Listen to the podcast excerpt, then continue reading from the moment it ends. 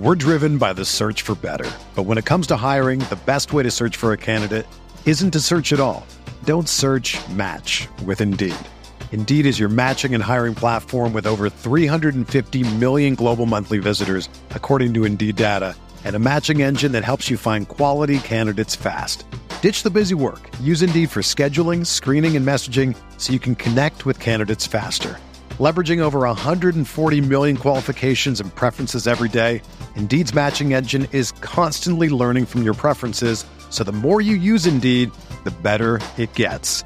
Join more than 3.5 million businesses worldwide that use Indeed to hire great talent fast. And listeners of this show will get a $75 sponsored job credit to get your jobs more visibility at Indeed.com/Blue Wire. Just go to Indeed.com/Blue Wire right now and support our show by saying that you heard about Indeed on this podcast. That's Indeed.com/Blue Wire. Terms and conditions apply. Need to hire? You need Indeed. And we are live. Once again, it is the Field of 68 Best Bets podcast and Best Bets live stream. My name is Rob Dauster. The hatless gentleman you see over there is the one and only Jeffrey Goodman. Jeffrey, how are you doing, sir? Is everything good with you? Yeah, I'm good. It's supposed to be a little bit nicer out today than it was yesterday, so I'm hoping to at some point maybe take a walk. I'm not that far from downtown. The Residence Inn is kind of just on the outskirts, so I'm hoping to take a little walk and get downtown, get some lunch maybe outside, and maybe even meet the one and only Brian Snow for lunch. I'm not sure though. I don't know. I don't know if I need that negativity in my life. I think I would rather be by myself. Yeah, that might be the logical call, but I think I'm going to end up. There's nobody here, I guess. Okay, so let's talk about that for a second, because the atmosphere now in between the Sweet 16, the first second round of the Sweet 16 is usually electric, right? You know, everybody stays around and the coaches are here and it's awesome. Well, it's not, I mean, I guess the Final Four, it's before the Final Four usually, but now it's like everybody went home. There's this gap of 4 days and nobody's here right now. Like nobody's here, Rob. There were no coaches that came anyway. There's 16 teams left, but I can't see anybody from them. So it's like, and there's not a whole lot of media. A lot of the media even went home. The ones who could drive home went home. You know, I kind of second-guessed myself whether I should have flown back home. But I just felt like, all right, you know what? And then I got to fly back for Friday. So, the big thing is that just means that you're gonna. It's two extra flights on a plane, you probably going to get on a plane. You're getting up in the age range where COVID could be kind of scary for you. You know, definitely, I'm right there. You're definitely an old man these days. But it really has been a weird vibe for like the kind of tournament that we've had. Like I remember when Dunk City happened, yeah. I literally did like 6 radio hits a day. Now maybe that's just because like I've been a little bit more selective in terms of the radio shows that I'll go on these days. I just don't have the time, but it doesn't feel like there's the same level of overwhelming attention that goes to it. And I don't know. You know what else is missing? Here's the other part. I talked to your coach yesterday. What's missing is for these kids after going to the Sweet 16, think of Oral Roberts when they go back to campus, what it's like. They get like a huge gathering, right? And then they get a send-off to go back out. These kids don't get that. Like Florida Gulf Coast got all that. They got it when they came back to campus. I don't know what it was, but I'm sure they got like in the gym. You know, everybody kind of honoring them. And then when they left, they got something else. And that's the hard part for these kids. They don't get that. They don't get the same experience at all. Yep. All right. So let's kind of go through this region by region. I don't want to, it feels weird. Like we don't have all that much to talk about. And we're kind of going over the same stuff. So I just kind of want to go through like the storylines and the favorites from each of these regions, the things that you're looking forward to the most, like the storylines, X factors, and the favorites. So let's start with the West, just because I feel like that's the most obvious storyline that you can get with Gonzaga, Creighton, USC, and Oregon. So why don't you start, Jeffrey? What's the biggest storyline there? I mean, I think it's the point guard matchup maybe between Zegarowski and Suggs that we're looking at. You know, Zegarowski's the veteran, but I think it's both. It's that, and also again, like we talked about a little bit yesterday, two of the best shooters in the country are going to be on the floor. Now, one can jack it 15 times from three, and you wouldn't even flinch. The other, Mitch Ballock, sometimes barely shoots it, and he's one of the best shooters. Wouldn't you agree? Like, if you're talking top 10 shooters in the country, Mitch Ballock has to be on that list, doesn't he? Yeah, I mean, he also fires it up from deep. He loves a good 30-footer. But yeah, you know, for me, the biggest storyline is just whether or not Gonzaga is going to make it undefeated. That's the biggest storyline of the entire tournament. To me, like that's the most interesting thing. That's the thing that everyone should be talking about. I know we have 15 seeds here, and we have UCLA back, and all of these other things, but it's, can USC make it through this entire season undefeated? And USC. Right. Can Gonzaga make it through this entire season undefeated? And I think that they're going to. I think that they are talented enough that they will beat everybody by at least 10 points. So, who's the X factor for you in that region? It's Ballock. You mean a player, or you mean a team, or what do you mean? Player, team, whatever. Yeah, I mean, it's Ballock for me for Creighton, because if he hits like 7 threes, they're going to be right there. You know that. Like, if he has one of those nights, and again, if I'm Greg McDermott, I'm saying let it fly. And he told me, like he's told me in the past, he wants Mitch to shoot more. And Mitch, for some reason, man, if I had that flamethrower, I'd be jacking it every single time. And I know you would. You do with what you have. You jack every single time. And you can't with a lick. Look, these shots are going to get themselves, Jeffrey. Everyone knows that. These shots are going to shoot themselves. For me, the biggest X factor in that region is Isaiah Mobley. When he plays the way that he did on whatever day, Monday night, I guess, when they beat Kansas. Like, that changes what this USC team can be, because all of a sudden they become that much more difficult to guard. They become that much more difficult to match up with. And when you have two 6'10" guys that can play on the perimeter like they're guards, you're suddenly you have a team that might be able to, you know, they're going to cause Oregon problems, and they might be able to match up with Gonzaga. So for me, it's Isaiah Mobley is the one that I think will determine whether or not USC can, one, get to the Elite Eight, and two, actually have a chance to pick off Gonzaga once they do get to the Elite Eight. All right. I think it's going to be more USC's guards. Can they handle Oregon's, all those wings, right? Like Oregon's got really good wings, you know, big, strong, physical wings. Duarte, Figueroa, Richardson, they're all big boys. Like, so I think it might be more of that than anything else. I don't know if they need Isaiah Mobley as much as they need their wings to be, and the guards to be able to play, you know, whether it's Peterson or some of those other guys, they gotta be able to play with those Oregon wings.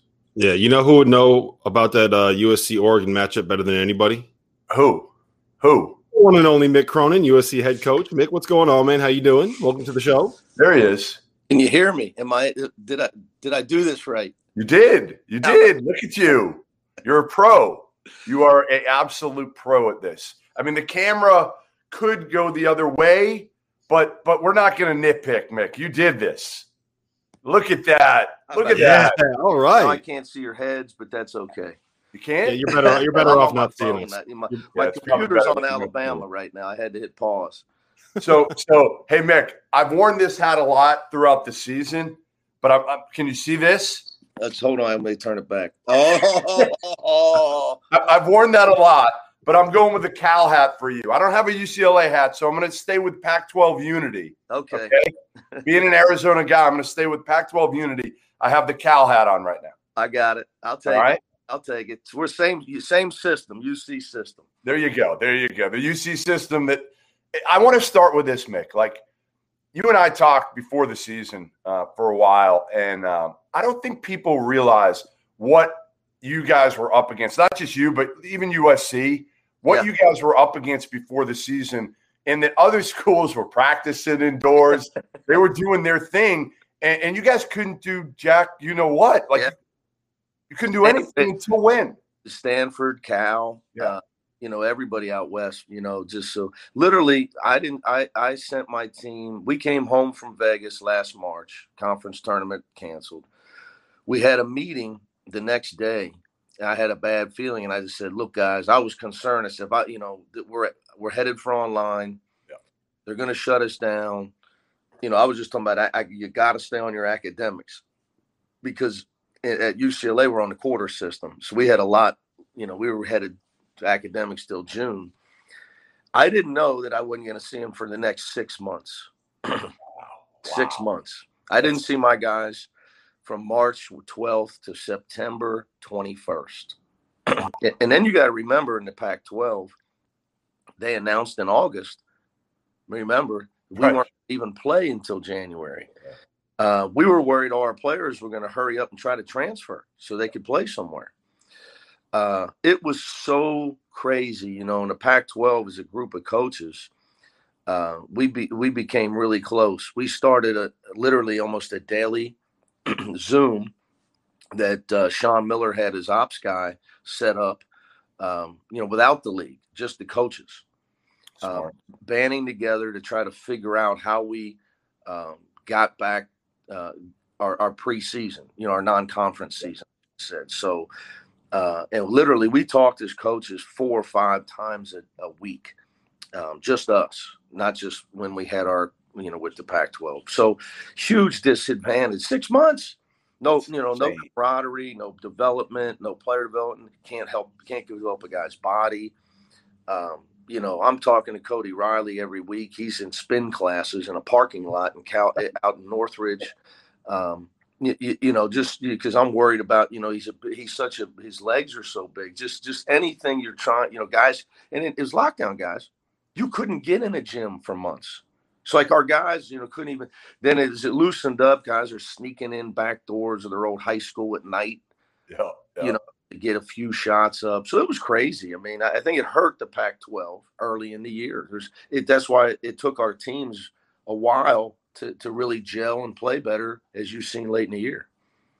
So, Mick, you talked about not seeing people for a long time. You saw your dad for the first time, and was it a year? No, I can't hear you. You can't hear me? And I don't know why, because I can hear you. Can you hear me? Yeah, I can hear you, Jeff. That's strange. Very strange. All right, go ahead. You asked the head coach. I'll ask the questions then. Rob, I'm sorry, man. Jeff, tell him I'm the pretty face. That's all. Yeah, he's going to try to look good, Mick, and you don't have to hear him, which is probably better. If I didn't have to hear him, it would be a better show. Trust me. Sorry, he was asking you, you know, that you saw your dad for the first time in basically a year last week. Yeah. That was it. It was touching, honestly, for me, for other people. But these are the things that, like, make this tournament so unique this year. Most of them aren't for the better. Let's face it. Most of them are not for the better. Other than the fact that we're playing. Right. Everything's for the worst. Yeah. Right? I mean, look what happened to VCU. Oh, my God. I mean, I can't even imagine. Yeah.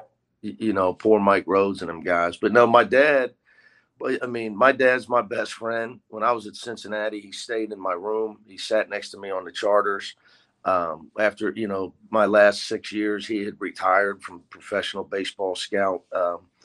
You know, and I talked to him every day, guys. So, you know, but literally I was like, so, you know, we won the game. I wanted to go talk to Coach Izzo, and I hit the brakes to go talk to my dad.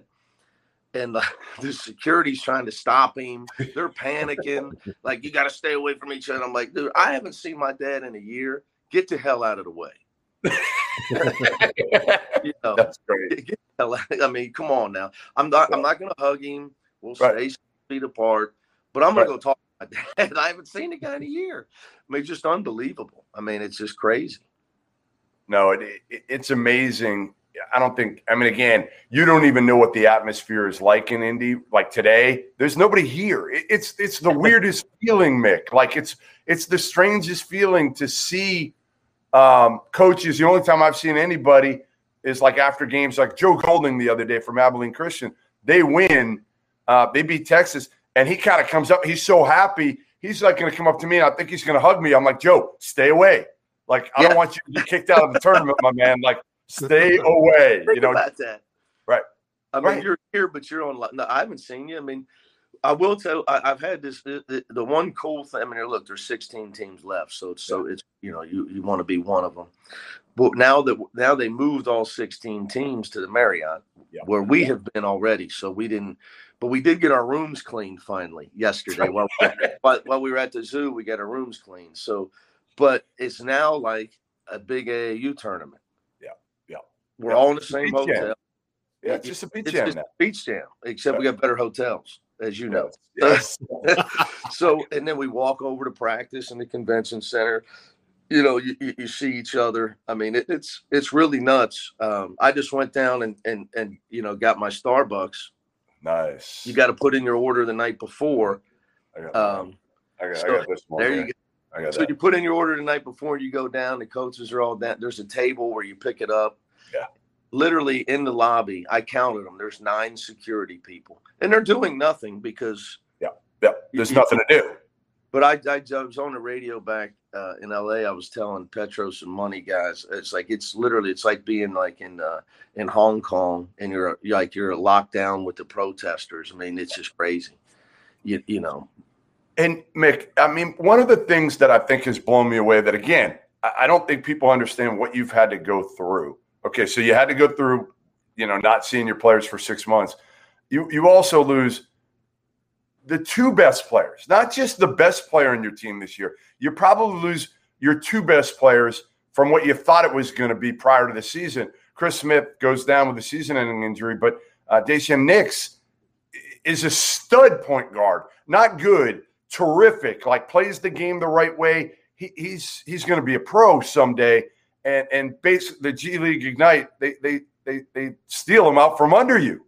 I mean, I know you got to be careful what you say here, but no, I don't. Yeah, I mean, it's bullshit.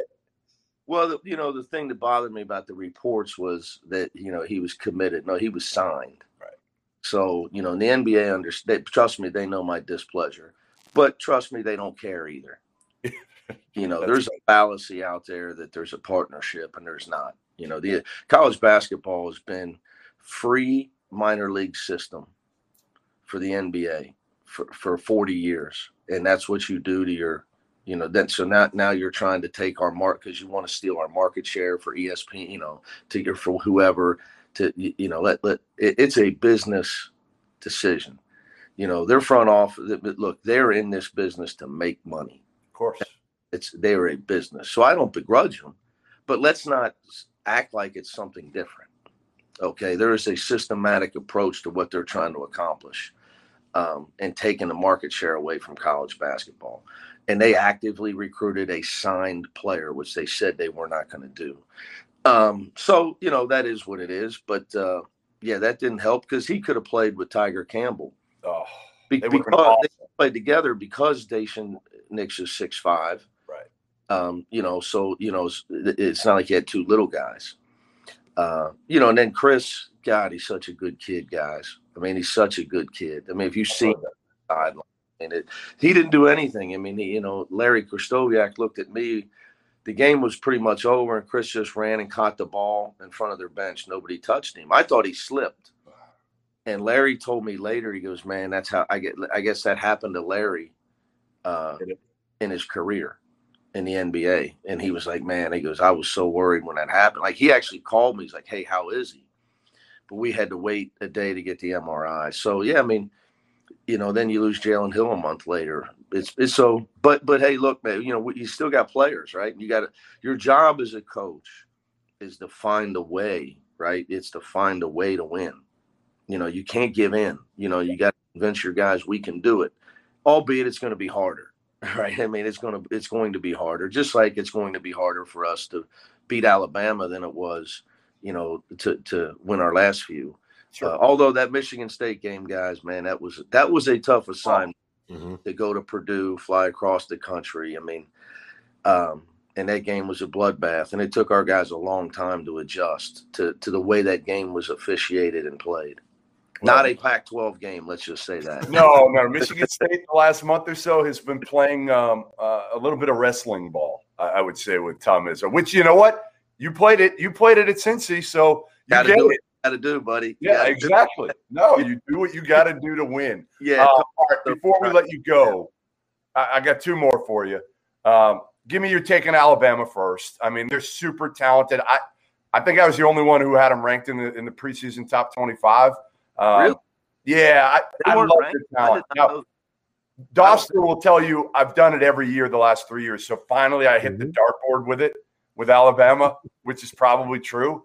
But I love Herb Jones. Herb Jones might be my favorite player in the country.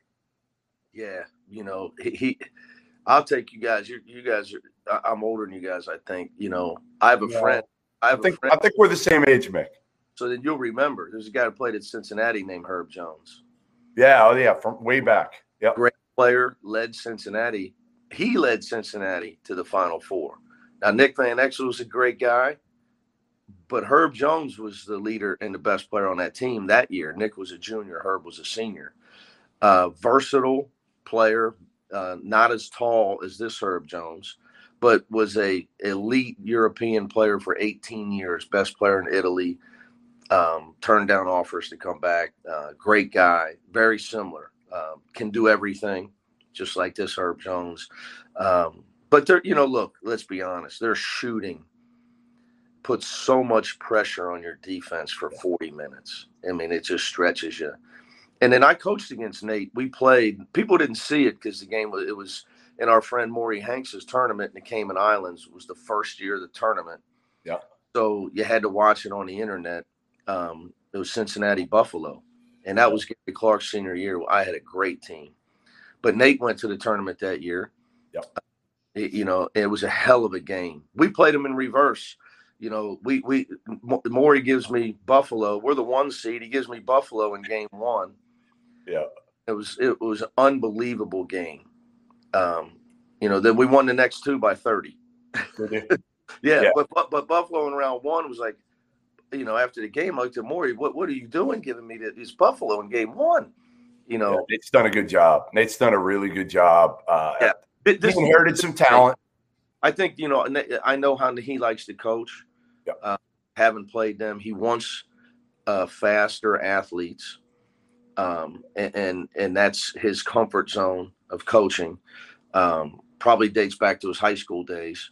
You get a team that fits you, right? And they really fit. They fit him, and that he's just done a hell of a job. All right, before we let you go, and this is the greatest interview ever. Not hearing from Dauster like this. Seriously, we got to do this again. It's almost like this was planned, Mick. This is absolutely phenomenal. I'm on my phone. I don't know. Whatever. It worked. So I know you're a big horse racing guy, big thoroughbred guy. And next Kentucky Derby, I'm not texting Bobby Hurley anymore for any tips. I'm texting you. It didn't work. Just might as well burn your money. Yeah, that basically I killed it in the Oaks that year. I crushed it in the Oaks. I hit 3 trifectas with my wife, and then I lost everything in the Derby when I started asking Bobby Hurley for advice. That'll break you. When did your love for the first bet you ever made on the horses was when? Do you remember? I could barely see over the window when I went up with my $2 at River Downs in Cincinnati, Ohio. So in Cincinnati, all the coaches that are teachers, they would work at the racetrack in the summer for their extra money. So that's how my dad grew up, and he had worked there since he was a baseball player on full ride at Cincinnati. That was his summer job, and then as a teacher, high school coach. That's what he did. So for me to spend time with my father in the summer, I had to go to the racetrack. I didn't have a choice. That's awesome. So, next door was a Cincinnati's version of Coney Island you'd have to go early when he signed in 3 hours before the races. And I would play hoops.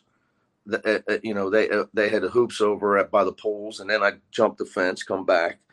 But, hey, my brother and I used to get in trouble because we'd be playing rubber ball, and our ball would go out on the track, and I'd call my dad, tell him, hey, get your boys are out on the track. Like literally out on the racetrack because our ball went on the. So, yeah, I grew up in a gym, and then, for me to spend time with my father, he had 4 jobs. I had to go to baseball games to scout. I drove 4 hours to watch guys pitch, when he was with the Atlanta Braves. I had to go to the gym to his practices, and I had to go to work with him to the racetrack. So you're a product of your environment. So yeah, now I own horses. I never thought that, you know, back then I could bet $2 on a horse. It was a lot. Now, you know, now I'm fortunate to own some horses with some great friends of mine. One of them, Eric Johnson, plays for the Colorado Avalanche. Great guy. I know nothing about hockey, and he knows nothing about basketball. It's a perfect. There you go. It's a good partnership. Well, listen, we appreciate you jumping on, Mick. We do. Dauster's just sitting there looking like a complete. I feel terrible, man. Yeah. No, it's good. I'm telling you, this could not have been scripted better, Mick. So I appreciate it. Hopefully we'll get to see you from afar Saturday. What do you play, Saturday or Sunday? We don't play till Sunday. Sunday. Yeah, you got a lot of time. That's what people don't get to. Like, you guys got a lot of downtime here, so we're probably doing you the favor here, right? Yeah, you know, they gave me a chair. I talked to them, and they gave me a chair right outside the door yesterday, so I could sit outside. Nice. Yeah, I so you're spoiled with that LA. Hey, that LA weather now. You're a little spoiled, brother. I don't ever sit. I'm like, I got to get out of here. I have TVs. I have a backyard open outdoor. I mean, that's everybody does in California. The life of Mick Cronin. It's completely changed. The next thing you know, you're going to go soft, you know. Oh, I'm already there, man. We were here the first 2 days, and I was telling the guys, they're so worried about your team. They're back here all this time, and it's raining and cold, and they want to go home. I said, well, I'm not worried about them. I'm worried about me. I'm shivering. What the hell? I'm from LA. It's all about me. It's all about me. All right, listen. Thanks for jumping on, man. We catch it up, and good luck this weekend. Look at Dauster. It's great. All right, take it easy, man. All right, guys. Thanks for having me. You got it. There it is. Can you hear me, Rob? Yeah, I can hear you loud and clear. That was awesome. Seriously, that could not have worked out better. They couldn't hear you at all. I love it. I love it. The interview is much better without you, to be honest. Look, it is what it is. It was pretty good. I mean, relax and listen to the sultry tones of Mick Cronin's voice. Talking about the track, like, we got to get that in here. I mean, this is best bets. Like, you don't think Mick Cronin knew that coming on? Oh yeah, he knew. He knew. He was looking for advice on the horses. I love it. All right, so let's finish it out. We got three more regions to go through. Obviously, I'm assuming that you agree with me that Gonzaga is the favorite out of the West region. Yeah, I think I agree with you there. Yes, that's safe to say. I just, Joe, you're right. I do think that Mick is going to kill it at UCLA. I just want to say that Jeff and I had a conversation when Steve Alford and Andy Enfield were hired in the same summer. Do you remember this, Jeff? We had a conversation. I forget what it was on, but I said that Andy Enfield was going to be more successful than Steve Alford at UCLA, and you said Steve Alford was going to be more successful. And I just want to let you know that Andy Enfield right now is coaching for a chance to go to the Elite Eight with the number 2 pick on his roster. Yeah, he was smart. He's still at USC. Steve Alford is not at UCLA, so I've been waiting a long time to come on here and take my victory lap on that one. Yeah, no, you can do it. And it wasn't that I thought Steve Alford was great. It was that I thought whoever was coaching UCLA at the time was really good. Hang on, I'll be back. Where's he going? We lost him. First you couldn't hear me, now we lost Goodman. All right, anyway, so we'll move to the East region because both of us think that Gonzaga is the favorite in the West. The matchups obviously are Michigan and Florida State on one side, and we have UCLA and Alabama on the other side. All right, Jeff. So, what's the key storyline coming out of the East region? Michigan, Florida State, and UCLA, Alabama. Is it Isaiah Livers' health? Is that the key storyline here? Yeah, I mean it is, but I almost don't expect him to play. But yeah, going forward, obviously that's the big one here. I mean, I think, again, most people are going to want to see that Michigan-Alabama matchup. I think it's kind of Alabama right now. You know, I just think, honestly, the Crimson Tide are, once they get going, we saw it, right? We saw it in the middle of the season, how good they were. Once they kind of got their swagger, and they've got swagger. They've got a shit ton of swagger, right? And Nate Oates kind of leads that, right? They're just a fun team to watch because of how they play. So I feel like, honestly, having them in the Final Four would be entertaining in a lot of respects. You know, you got Nate Oates, who's got a big personality, not afraid to – I mean, pissed off Coach K earlier this season. He's pissed off Sean Miller. Like, it really doesn't matter. Like, he's pissed off a lot of coaches because he'll say anything. So I think Alabama-Michigan matchup would be the matchup that everybody would be looking for there. And I think to have Alabama in the Final Four is something people can kind of latch on to, too. Alabama basketball in the Final Four. Like, is Nick Saban – he would have to come, wouldn't he? Wouldn't Nick Saban have to cancel his plans and have to come to Indy? I mean, before he did that, he probably would have to figure out who the head coach is for the basketball team to be able to ask him for tickets. So I think that's the first thing that he would do. I just imagine Nick Saban right now is Googling Alabama basketball men's head coach and trying to figure out, okay, Nate Oates, how can I get in contact with this guy? So I'm guessing that's probably what Saban's doing at this moment, just to make sure that he can lock in those tickets if they get there. For me, the X factor here is probably Javon Quinterly. Jellyfam JQ. We know how good Alabama can be, like when they get hot and they're hitting threes. And I know you love Herb Jones, and Herb Jones is awesome. And the whoever is at the five, whether it's Alex Reese or Jordan Bruner for Alabama, it really has made a difference. But I think where they can kind of struggle a little bit is when they get in the half court and they rely only on Herb Jones to be a playmaker, right?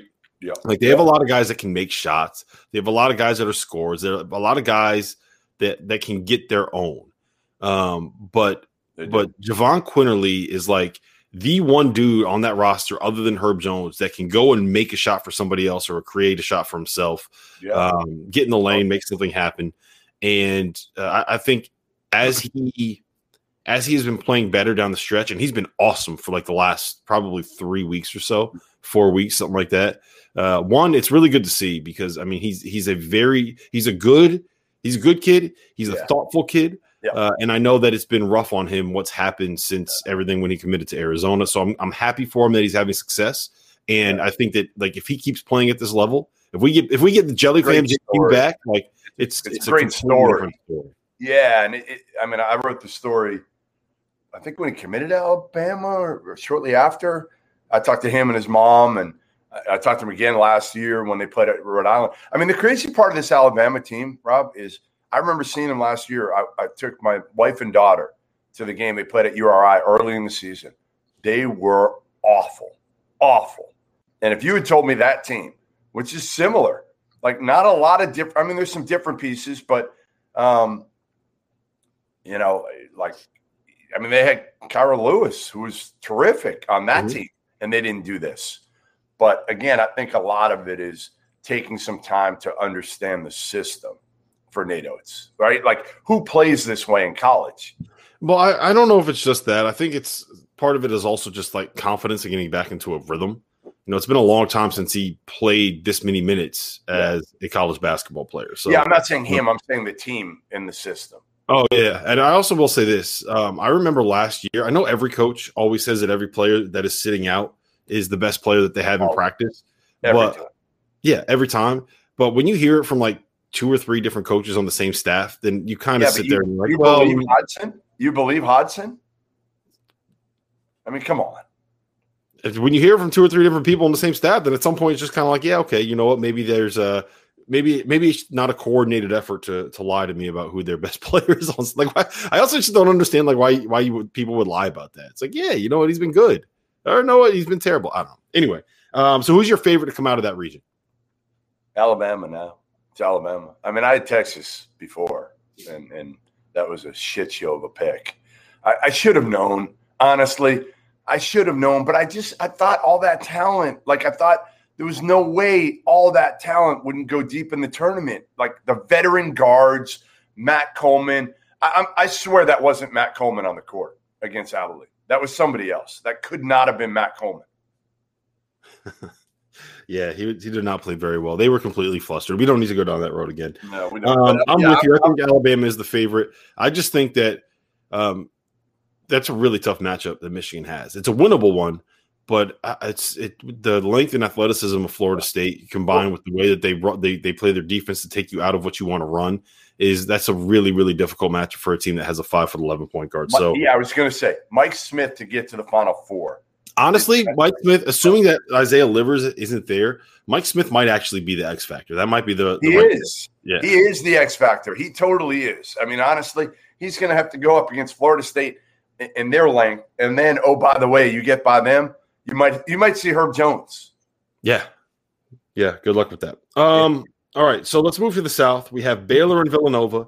We have Arkansas and Oral Roberts. These are the Saturday games, by the way. We just did the Sunday games. Now we're doing the Saturday games. Well, we don't do anything in the right order here. I know. I'm just letting people know. Why would we be organized? That would be too off order for us. We are not. All right. So Baylor, Villanova, Arkansas, Oral Roberts. What's the key storyline there for you, Jeff? I mean, obviously, to me, it's Baylor for me. Just again. Can Baylor run through these guys? Everybody's going to say it's Oral Roberts, right? Like, can they do it again? They're an awesome story. We've seen it. We've talked about Max Asmus probably more in the last week than we have talked about any player on this pod within a week span, and O'Banner, both of them. But I think for me, it's like, can Baylor roll over Villanova? Can they start to pick up the steam to where, again, we say, hey, you know what? We need Gonzaga, Baylor. I've said it all year. I haven't lost faith in the Bears like you did. You know, also, when did I lose faith in the Bears? I never jumped right off the wagon. You jumped right off. No, I never jumped off the Baylor wagon. Well, what I said, for those of you that were paying attention, is that their defense was not the same when they came out of the pause. Well, of course, but that wasn't like an opinion. That was an empirical fact. I get it, but there's a reason for it, Rob. Like why? I never said there wasn't a reason, but just you lost faith that they would get it back. I never did. As soon as we talked, the main point that I made was that they had that week and a half to kind of figure things out. What I didn't realize, and what Scott Drew told us on Sunday night, was that they had one day of practice, like one actual practice, which was just baffling. I never thought about it like that. They had shoot-arounds and game day stuff and one actual day of practice. So, but I 100% agree with you that the storyline here is Baylor. And can Baylor find a way to get to the national title game? We're at the point now where we never thought we'd say this. I mean, think about 2 years ago if we said, we need Baylor and Gonzaga to play for the national title. Everybody would be like, well, what the hell are you talking about? We don't want that. But we want that matchup so bad. I mean, again, Alabama get there. That would be fun. I think whoever comes out of that, and we'll talk about it in a minute, the Midwest region, they're the Cinderella story, probably whoever comes out of there, maybe not Houston. But, yeah, I think ultimately Baylor's the deal here. Can they put another one together, a full 40? Like they put 20 together in the last game. Can they put 40 together and just blow out Villanova? Yeah, I think that's probably what's going to end up happening. We've been over how I think that's going to play out. Who's the X factor for you? For me, it's Justin Smith. I think he's the guy that makes – so part of the reason I think that Arkansas is going to run Oral Roberts off the floor is because of the Oral Roberts wants to play small, wants to create mismatches. And Justin Smith is the guy that can kind of negate that because he can do everything you need a center to do, but he also is athletic to play. Where does he – why does this keep happening? Where does he keep going? I move spots, and I need my computer's – my laptop's dying, so I just can't plug it in. Unbelievable. Plug it in. The preparation today is not there. Yeah, so Justin Smith is the guy that allows Arkansas to be able to match up with Oral Roberts, and I also think he's the guy that will force Baylor to go small against them if they end up playing them in the Elite Eight, and forcing Baylor to go small with Vital at the 5, I think is the matchup where Arkansas matches up best with them. So to me, and look, he's averaging 24.5 points and like 8 rebounds, a bunch of blocks. Like he's been awesome so far. So for me, it's Justin Smith for Arkansas. Yeah, I mean, listen, I think ultimately I can't wait for the Mark Vital, Jeremiah Robinson, Earl matchup. Mm-hmm. Like that's the matchup I want to see. Like the skill and finesse, excuse me, of Jeremiah Robinson Earl against the toughness and power and I don't want to say lack of skill, but like Mark Vidal never shoots the ball. He's just a killer. He's a killer defensively, and he like all he does is free up his teammates on the offensive end, and he's okay with it. Like that's the best part. I think Mark Vidal is honestly the most underrated guy on Baylor, because without him, all those other guys aren't what they are. Like they fall in line in terms of like being team guys, and they're so connected and so unselfish. Why? Because Mark Vidal doesn't give a shit about scoring the ball, and he's tough as shit. Yeah, I agree with you saying that he's underrated, but I mean I think everybody knows how good he is. So is Baylor the favorite to get out of there? What do you think? Yeah, yeah, I think they're absolutely the favorite to get out of there. I don't think there's any question. Your pick to get out of there. Are you going to have them coming out of that region? I have them winning it all. You have them winning it all. All right. So right now, if you had to do, all right, we'll do that in a second, actually. So let's move down to the Midwest, where we have. It's always hard for me to figure out because I'm looking at a bracket that's got everything just scribbled out in the Midwest region. Yeah, I know. You need another one. I didn't get a single team right. Why don't you print out another one? Like I'm at a hotel. I probably should go downstairs and print out a new one. That would require me to plan ahead, and that's not my forte. All right, so we have Loyola Chicago and Oregon State in one matchup, and then we have Syracuse and Houston in the other matchup. So, what do you like there, Jeffrey? I think I like Loyola after watching them dismantle Illinois, and again, I like Loyola before, but I just wasn't sure they were at this level again. But when you watch Cam Krautwig and some of their Williamson and some of their other guys on that team, they just play the right way. Like give Porter Moser credit. Like I mean, this is a guy who was fired at Illinois State, almost fired a few years ago at Loyola. Now he's got this team with an opportunity to make a second Final Four run in 3 years. Crazy. It's crazy. Insane. Final Fours. Yeah, it's crazy. Insane. And again, listen, you know, to me, it's a lot of it's about culture, but like, it's not like they're out recruiting dudes left and right. They're developing a lot of these players. I mean, they're developing them to where they can play and beat Illinois handily. In that game. It's not just development either. It's the buy-in that they have, right? Everybody is on the same page. It's the fact that they work so well in concert together.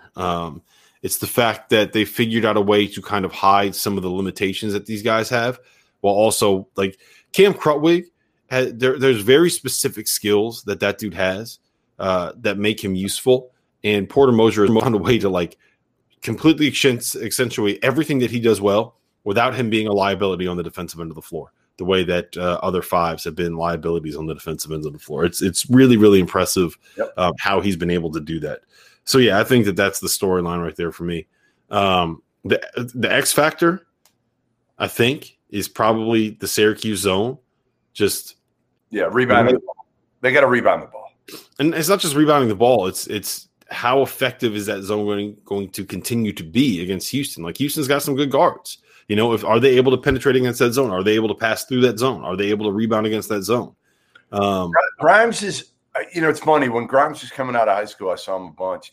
And the one thing I'll say about Quentin Grimes is, and I don't know if he's lost this or it's just his role now, he's a very underrated passer. Grimes? Right? Yeah, very underrated passer. So I think against the zone, he's got so much confidence now shooting the ball, better off the bounce than he's ever been. And I think, again, he's become a well-rounded player. Obviously, what will get him the NBA is his size and ability to shoot the ball. If he can get to the NBA, that's what will get him there. But right. I think he's a good passer and an underrated passer, so that should help them against the Syracuse zone. I still think it's can Cuse keep Houston off the glass because they're animals in there. I mean, they're absolute. They're so tough, the typical Kelvin Sampson team. And Syracuse better rebound the basketball. Yep, I agree. All right, who's your favorite to come out of that region? Is it Loyola? Yeah, I guess. I mean, I can't believe I'm saying it, but yeah, I think so. I mean, it should be Houston as the number 2 seed. That should be a joke. And yeah, somebody just in the chat said, is Giroux the ultimate guard you want to go to war with? Yeah, I mean, I remember seeing him at UMass even before he got to UMass, him and the kid Gresham. And I was like, man, UMass has got some studs. I went there for practice before the freshman year. And I love him. I mean, he's tough as shit. Those are two New Orleans kids that are just – they bring toughness. Played through a major hit pointer and was really effective in their last win. Yep.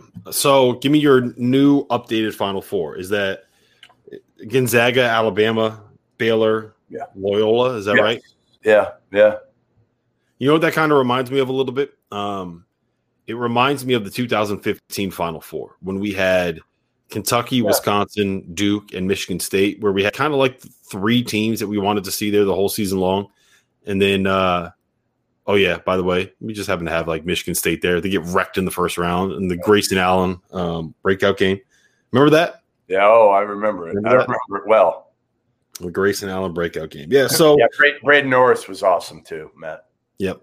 Braden Norris has to play well in this one. I just think they're just such a good team. And they made a ton of threes in that last game. They've made a ton of threes, I think, in both of these games. They've shot it really well and really efficiently from three. So if they can do that, I think Norris is an X-Factor guy for sure. Yep.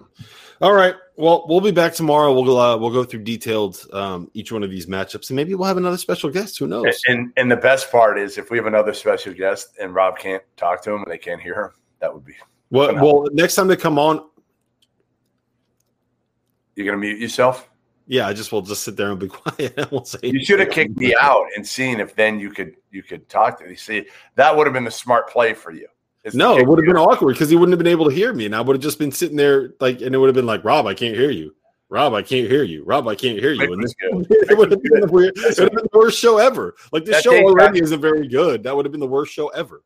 You know, and listen, the other thing, guys in the chat, if you have suggestions, now we can't really bring players onto this because it's called Best Bet. So I just haven't gone there, and I don't think we should go there. But anybody else, any other suggestions you have, we'll try to get them. I mean, again, obviously it's tough this time of year right now.